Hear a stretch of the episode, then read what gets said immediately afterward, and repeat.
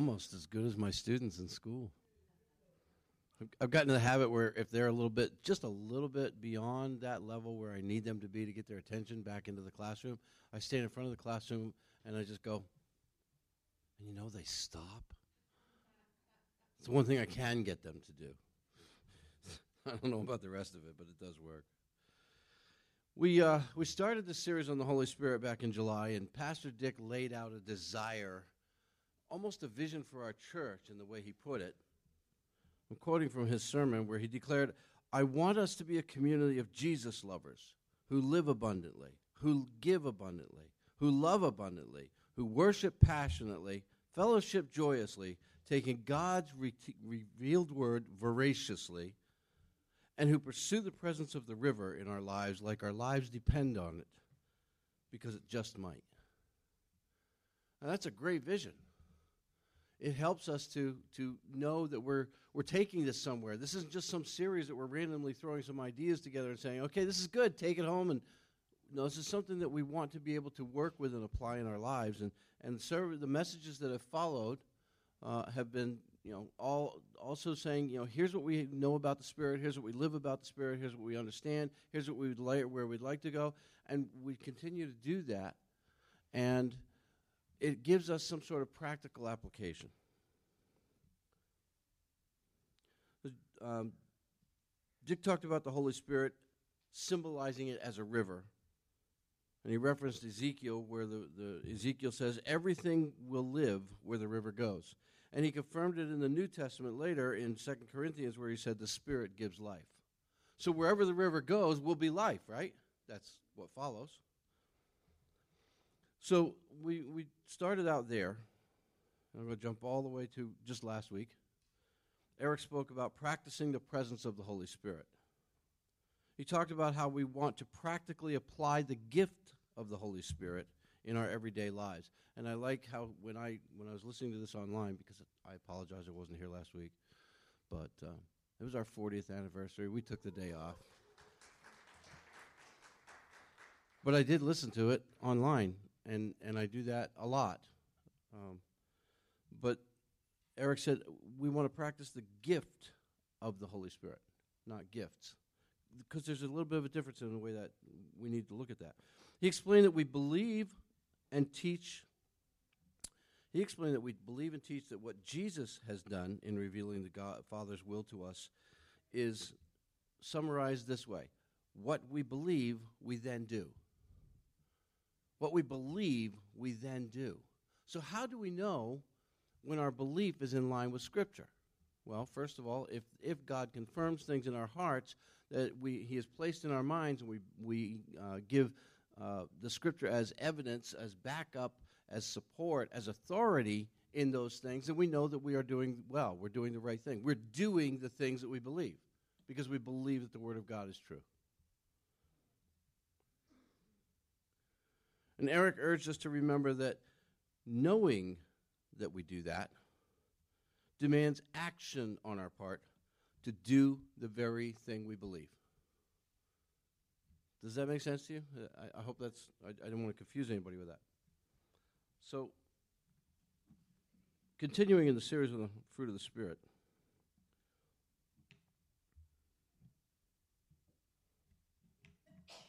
Bless you. Isn't this cute?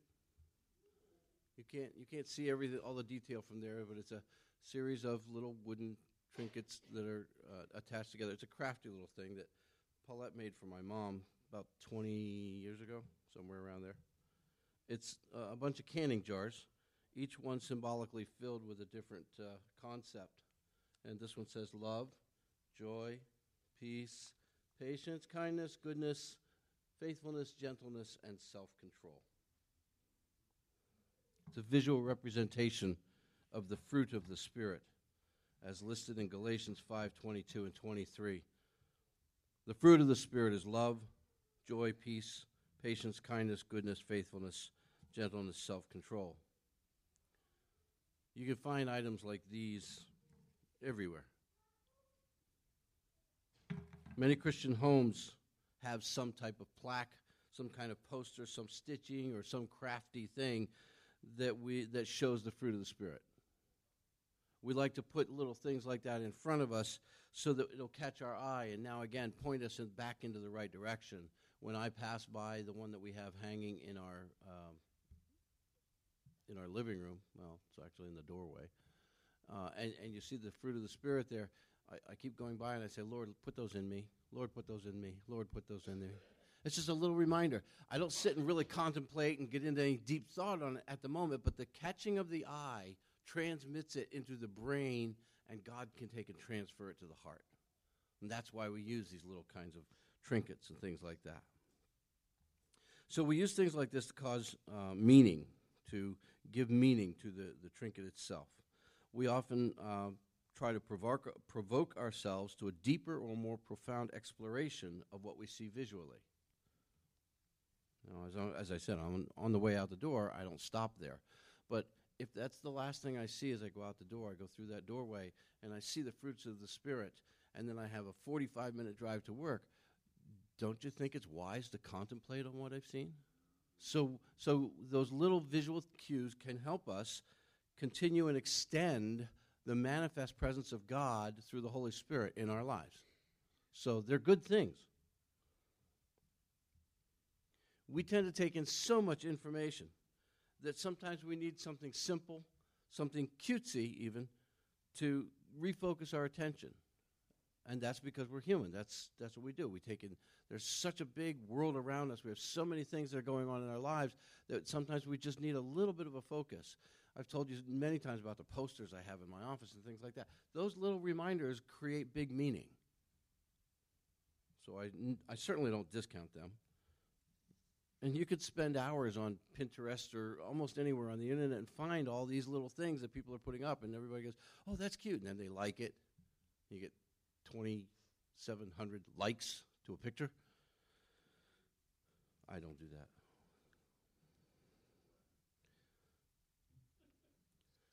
Sometimes we use things like this to reinforce what we already know to be true, but we've not focused intently on the truth itself. Sometimes we trap ourselves into knowing the thing without knowing what to do with them. Most of us in here could, could quote the scripture in Galatians 5:22 and, and rename the list. What do we do with them? What do we do with them? Today I want to bring understanding to the gifts themselves or the fruits themselves as a gift of the Holy Spirit in our lives because it's freely given. And I want to talk a little bit about what we do with each one of these things, why they're important in our lives, why they are fruit of the Spirit, and what is the result of practicing them in our lives. I want us to understand what it means to be vessels with a purpose, to act on, and perhaps, as Eric likes to say, activate in others the fruit of the Spirit that God has placed in our lives.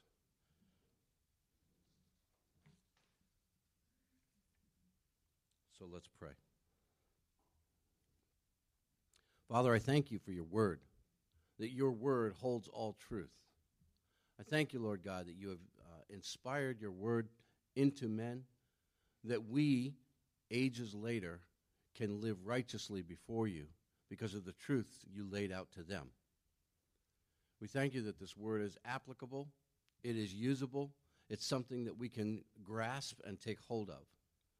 And I thank you, God, that you have given us manifold wisdom through the Holy Spirit to use this for your purpose, for your glory. I pray that you continue to lead us and guide us as we explore your word today, as we search out the scriptures and seek the power of the Holy Spirit to build in us that which we can do, understanding the fruit that you have placed in our lives. Be blessed and glorified, O God. In Jesus' name, amen.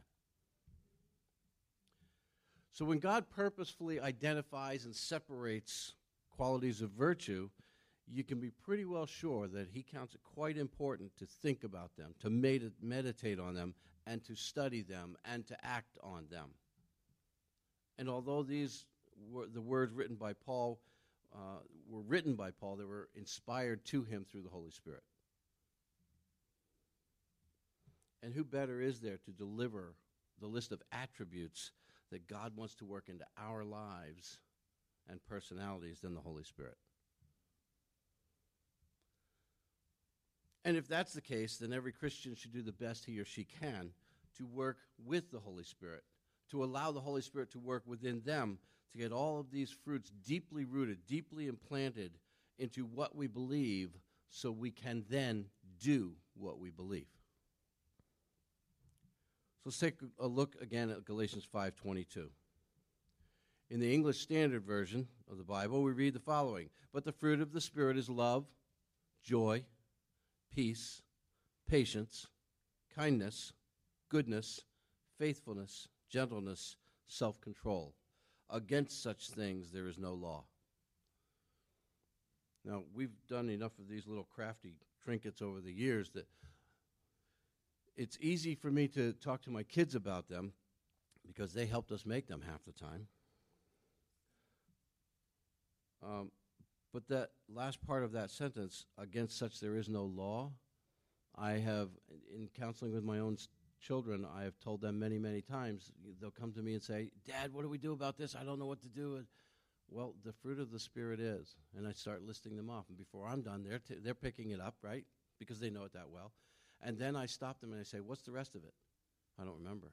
Against these things, there is no law. Now, that means no argument. Against the fruit of the Spirit, there is no argument. It is what it is, and it is the truth of God. So when they begin to apply that, they get a different perspective on those cutesy little words in a, in a list, and they be, can begin to look at that and say, This is the power of the Holy Spirit as it is given to me to be able to apply in this situation. I need to understand how to love, how to joy, how to peace. And notice I'm not saying have. We already have those. It's how to do them that we need to lear- learn sometimes. Just prior to this list, Paul had given a list of negative attributes that exist in all human beings. He called that list of works the works of the flesh. Works of the flesh. So even though sin nature is inherent in us, we tend to work toward those negative things. That's the works of the flesh. But then he goes on, when he, he lists these attributes, he doesn't call them works, he calls them fruit, which is good, which is sweet, which is nourishing. So it's not negative, it's po- positive. So he doesn't say the works of the Spirit, it's the fruit of the Spirit. Fruit is a natural result of growth, and no human effort can produce that. We cannot produce spiritual fruit. The Holy Spirit is the only one who can. When he writes the word Spirit in this verse, he wrote it with a capital S. And by this, he indicates that the Holy Spirit is both the origin of the fruit and the source of the fruit and the recipient of the fruit and the actor of the fruit within our lives. They exist through and come from the Holy Spirit of God. This means that God's love, God's peace, God's patience, and all the others listed exist because of and within Him and His Holy Spirit. And that because they don't come from us who are of the flesh, they can be transmitted into our personality in the same way that we have been transmitted into salvation. This is another miracle of God where He takes a concept that is a virtue in His own existence and He can implant that and transmit that into our lives, and we get the benefit of that both here on earth and in eternity.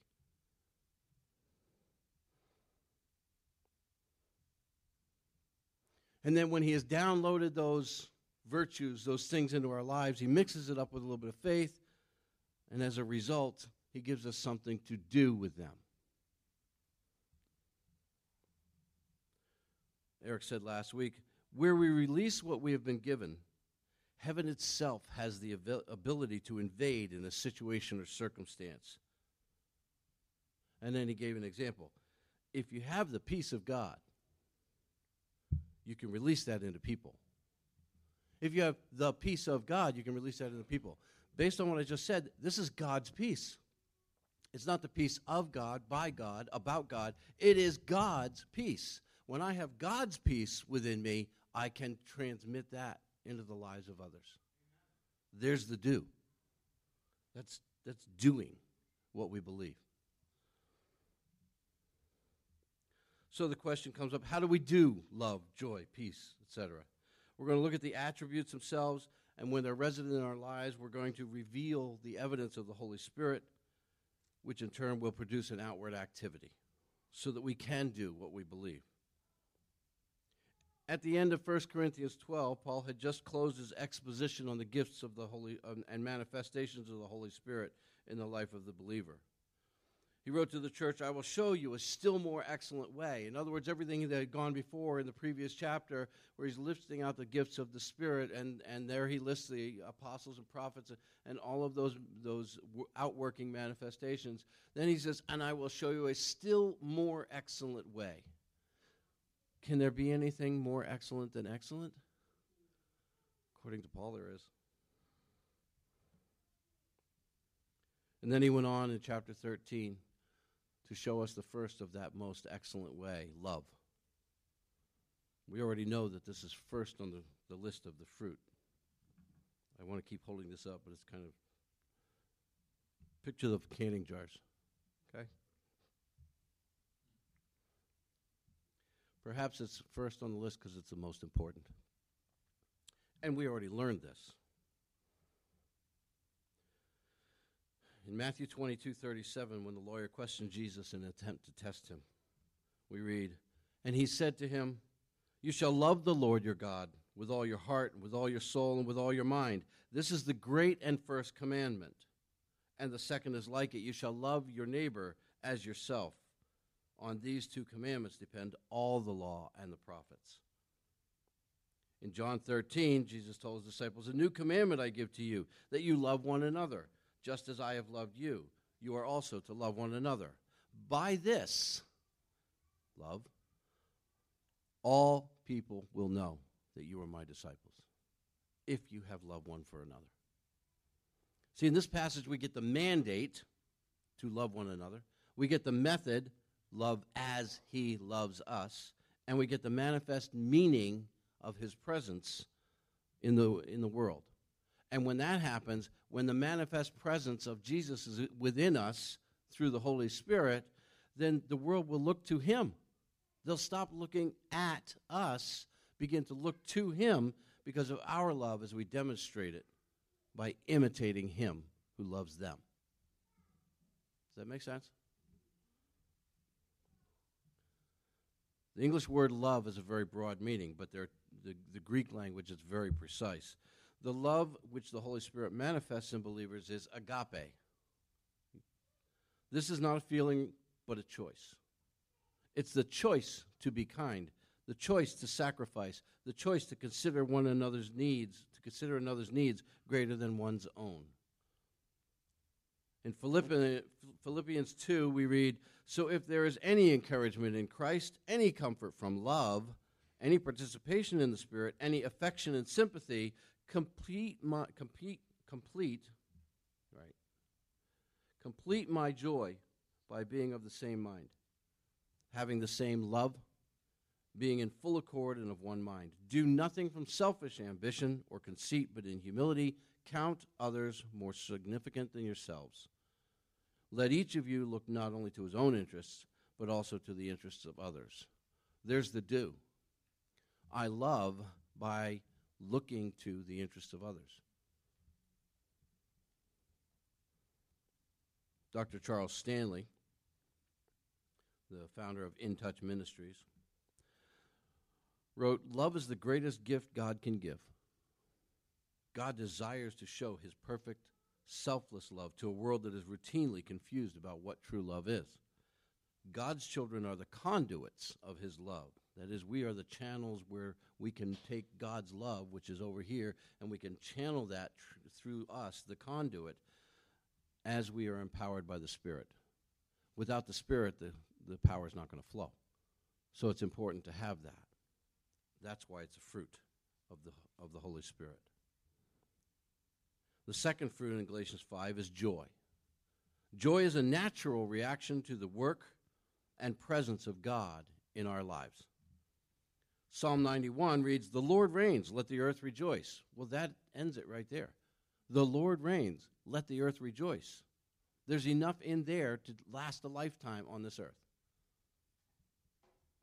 Our greatest reason to be joyful, though, is that God has saved us and He wants to spend eternity with us. There's nothing better than this for us, and it fills us with joy. Isn't it a joy just to sit and bask in the presence of Almighty God?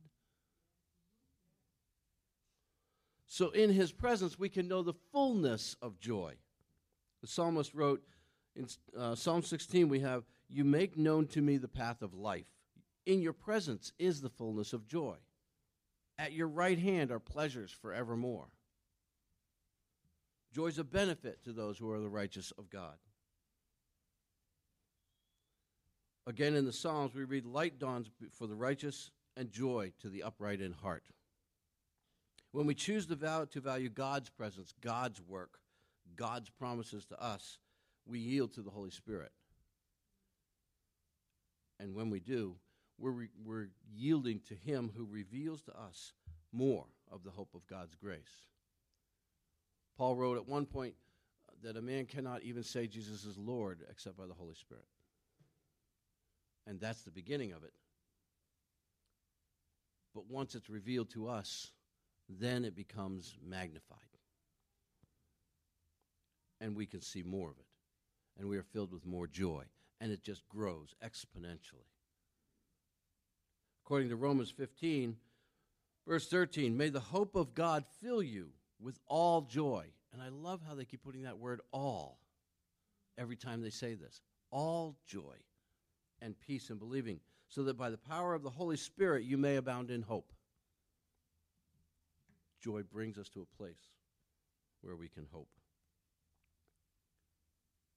So we joy by receiving the Spirit, allowing Him to infill us, indwell within us, and then to exhibit His manifest presence through us. And we get to experience that thrilling joy of being in His presence. When we do that, we can implant it or activate it or impart it to others. That's doing joy. You can do joy. The next fruit in the li- list of attributes is peace. Only God can create peace through the work of the Holy Spirit, especially the peace that is mentioned here the peace of harmonious relationship with God, because God can lead us to, to want peace with Him. Only He can do that. I can't say within myself, I want to have peace with you, God. He's the one who draws me to Himself. And He says, I want you to desire peace with me. And when we do that, then our lives are reconciled to Him, and we constantly live before Him in a way that manifests His presence and the power of the Holy Spirit so that peace rules in our lives. The peace of God, God's peace, rules in our lives. Once we believe, once the Spirit has drawn us, we believe in Jesus and the peace comes. Romans chapter 5 says, Since we have been justified through faith, we have peace with God through our Lord Jesus Christ. And in Philippians, this is also illustrated the Lord is at hand. And here's where the peace becomes applicable. Do not be anxious about anything. Do any of you deal with that anxiety? We all do at different measures at different times. And, and we can employ, we can implement, we can activate the peace of God in those times. It's not something we have to work up, it's already there. It's already there. You don't have to seek peace, you already have it. In every, but uh, in everything in prayer, by prayer and supplication, with thanksgiving in your hearts, let your requests be made known to God. And the peace of God, which surpasses all understanding, will guard your hearts and minds in Christ Jesus. To the worldly mind, such peace is incomprehensible.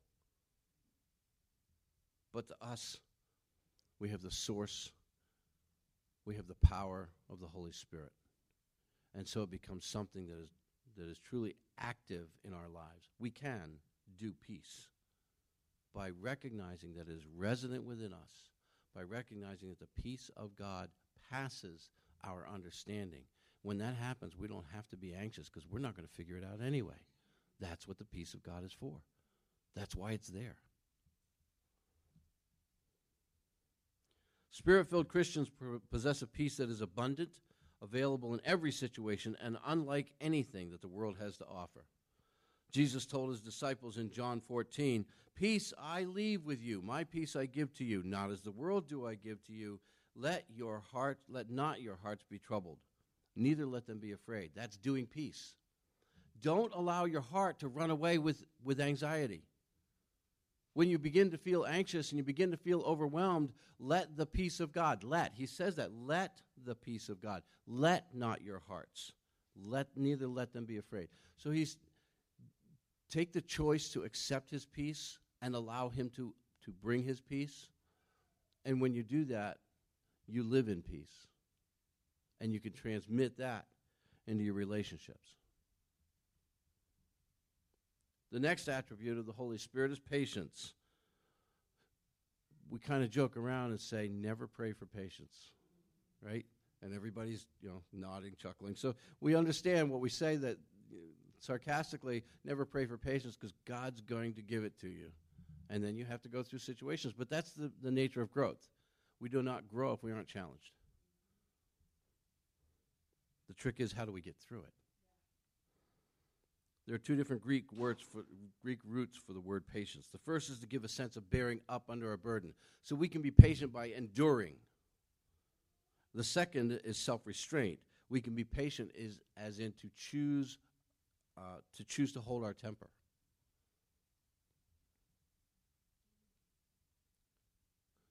So if we give in to the temptation to retaliate to someone, we're not exhibiting peace. That's why we turn the other cheek. That's demonstrating patience. That's doing patience. And it does more than just settle the issue for us, it shows the one who is against us that we have the power of the Holy Spirit within us. And it makes them want to desire that because they're not at peace, or else they wouldn't be against us. Both meanings require a choice on the part of the believer. James wrote about patience when he wrote to the persecuted church, Christians in the early church. He instructed them let every person be quick to hear, slow to speak, slow to anger, for the anger of man does not produce the righteousness of God. We lose patience, we demonstrate weakness.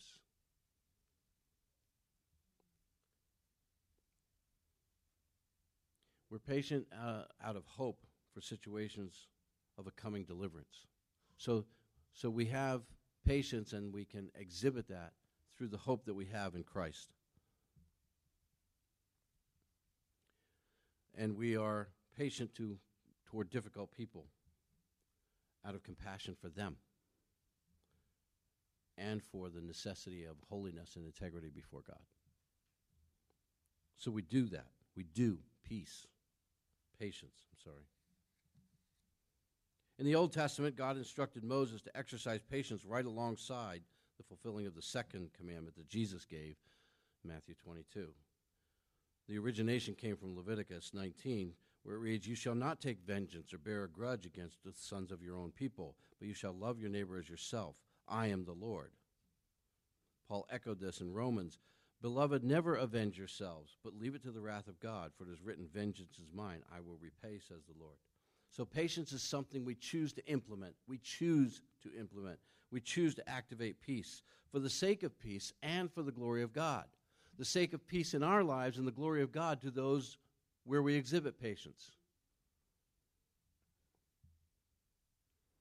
God is patient, and his Spirit produces the fruit of patience in us. When we are patient, we leave room for God to work in our hearts and in our relationships. When we are impatient, we have closed out the opportunity for God to work. When we are patient, we lay down our schedule and we trust in God's schedule. We let God be God, and then we can imitate Him. Then we too can do peace, patience, I'm sorry. Still keep flipping those two back and forth. Patience. Another fruit of the Holy Spirit that God wants to implant into our lives is kindness. The word means tender concern or compassion. It was God's kindness that led him to provide salvation for us. Titus 3, verses 4 and 5 reads as follows But when the goodness and loving kindness of God our Savior appeared, when the goodness and loving kindness appeared, he saved us. Not because of the works done by us in righteousness, but according to his own mercy, by the washing of regeneration and renewal, renewal of the Holy Spirit. So God's tender kindness towards us makes him want to gather us to him under the protection of his wings, so that we can, according to the Psalms, dwell in the shelter of the Most High and abide in the shadow of the Almighty. It is God's kindness, as we see it as, as one of the fruits of the Spirit, that makes him want to. It's his kindness towards us that makes him want to take us in and hold us close to himself.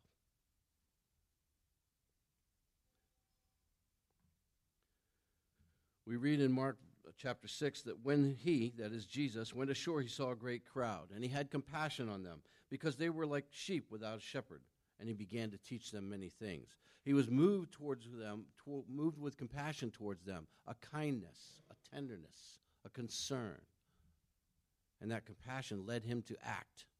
And so he taught. When we demonstrate the kindness of God, we demonstrate caring for others, helpfulness to others. To keep this attitude of kindness towards friends and loved ones is one thing, but to do it for those who are against us requires the intervention of the Holy Spirit.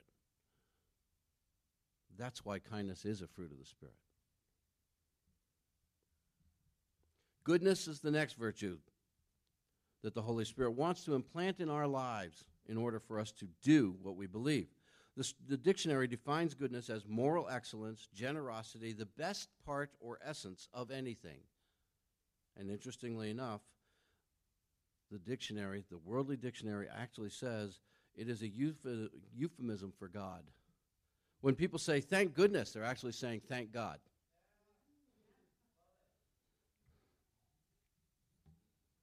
Christians know this because the Bible tells us in Psalm 34 that we are to taste and see that the Lord is good. And again in Psalm 100, the Lord is good, his steadfast love endures forever, and his faithfulness to all generations. See, we know God is good. They sense that God is good, but the world doesn't know that God is good. We're to bring that to them. How do we do that? We exhibit it, we do it. We act kindly. We have compassion. We move for their sake. Goodness can be explained as virtue and holiness in action. It is for the benefit of others, not simply for the sake of being virtuous. I want to be good because good is going to benefit someone else, not because it's going to make me feel good. I have nothing relative except the goodness of God that I can compare my goodness to His goodness. And you know what? That's never going to measure up. That's opposite ends of the spectrum from humanity to God and goodness. But when I take the goodness that God gives me and I, I transmit that into the lives of others, then the goodness of God is spread abroad. We do goodness by giving time, skills, resources to the poor or whoever may need them.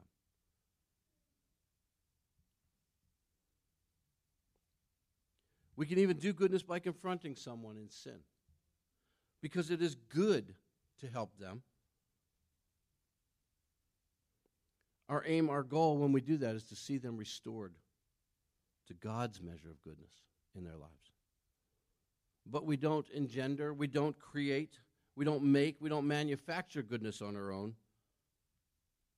The Bible tells us in James 1 Every good thing given and every perfect gift is from above, coming down from the Father of lights. So it is God, it is the Holy Spirit that, that shows us what goodness is and points to someone and says, Go, do goodness to that person. Do goodness. By living in the fruit of the Spirit, we are blessed with the fruit of goodness, which, according to Matthew, allows us then to give glory to our Father in heaven. Goodness is followed by faithfulness on the list. Although I think, technically speaking, having spent a lot of time just this week, and especially in, in um, thinking about meditating on these things, I think the order is not particularly set.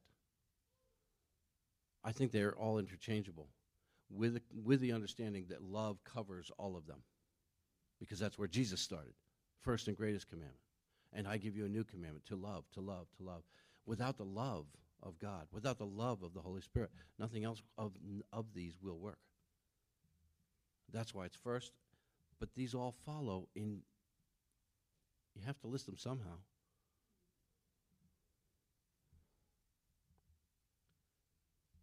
So when we talk about faithfulness, we immediately imply the concept of relationship.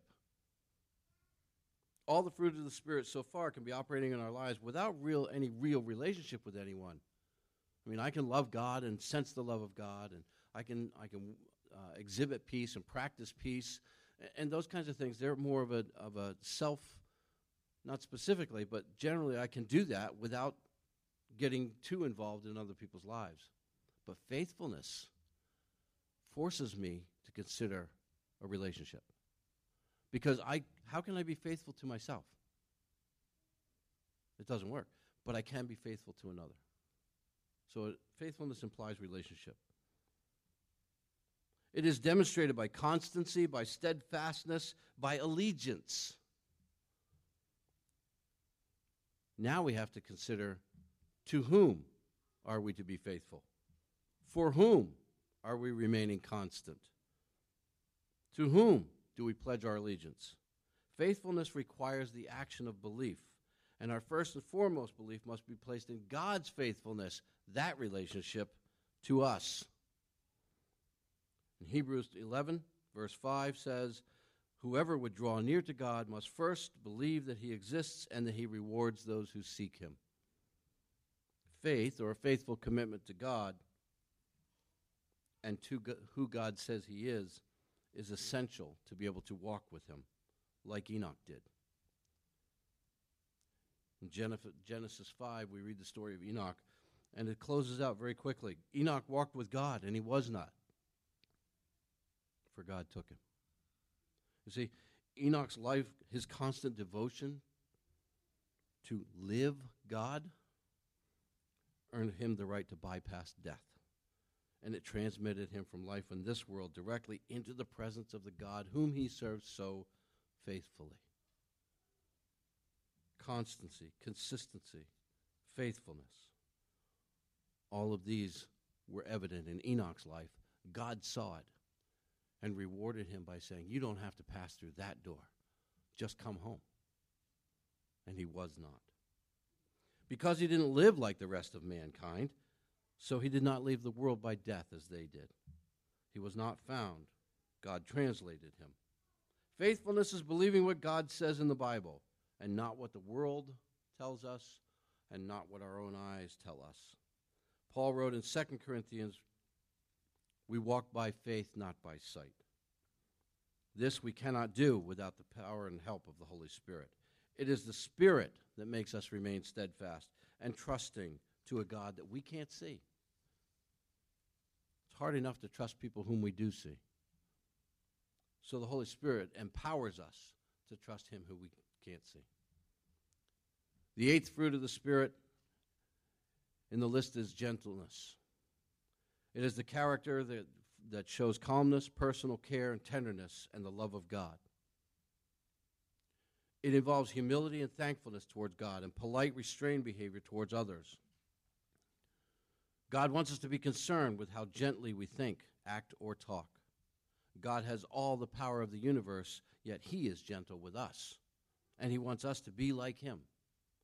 Then, when He gives us power, He will know that we won't use it rashly or cruelly.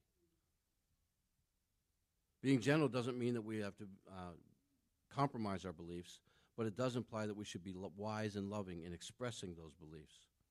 God shows tough, tough love and teaches lessons, hard lessons to humans, all the while being the very definition of gentleness. Gentleness is the virtue that restrains the passion of anger. Gentleness is the virtue that restrains the passion of anger. Solomon wrote, A soft answer turns away wrath, but a harsh word stirs up anger. I've actually used that in school too. Solomon wrote, oh, I just did that. Uh, in order to be truly gentle, one must be strong. Only strong people can be gentle because gentleness restrains strength by love. Jesus knew who he was. He knew that he within him dwelt all the power, the fullness of the Godhead dwelt de- dwelt in Christ.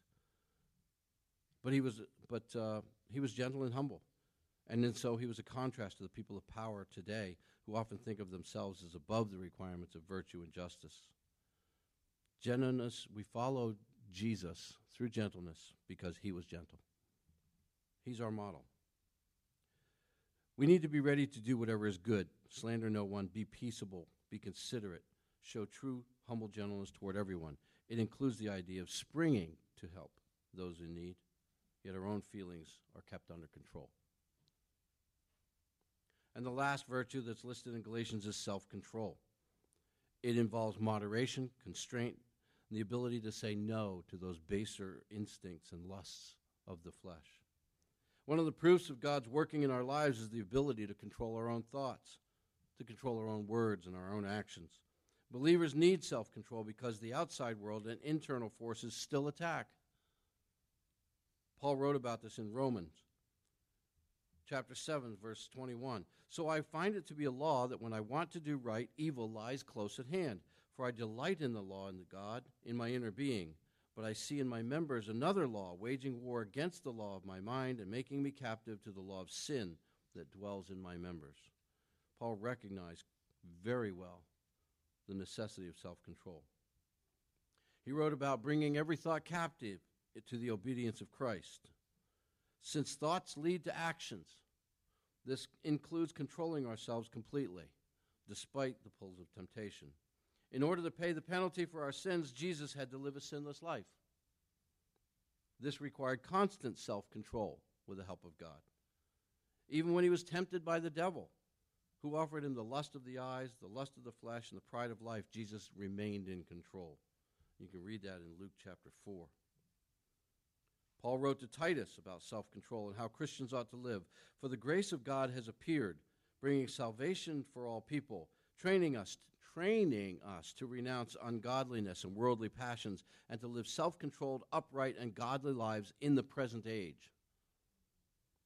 Self control is a gift that frees us. It frees us to enjoy the benefits of a healthy body. It frees us to rest in the security of good stewardship. It frees us from a guilty conscience. Self control restricts the indulgence of our foolish desires, and we find the liberty to love and to live as we were meant to. If we exercise self control by faith in Christ's superior power and pleasure, Christ will get the glory.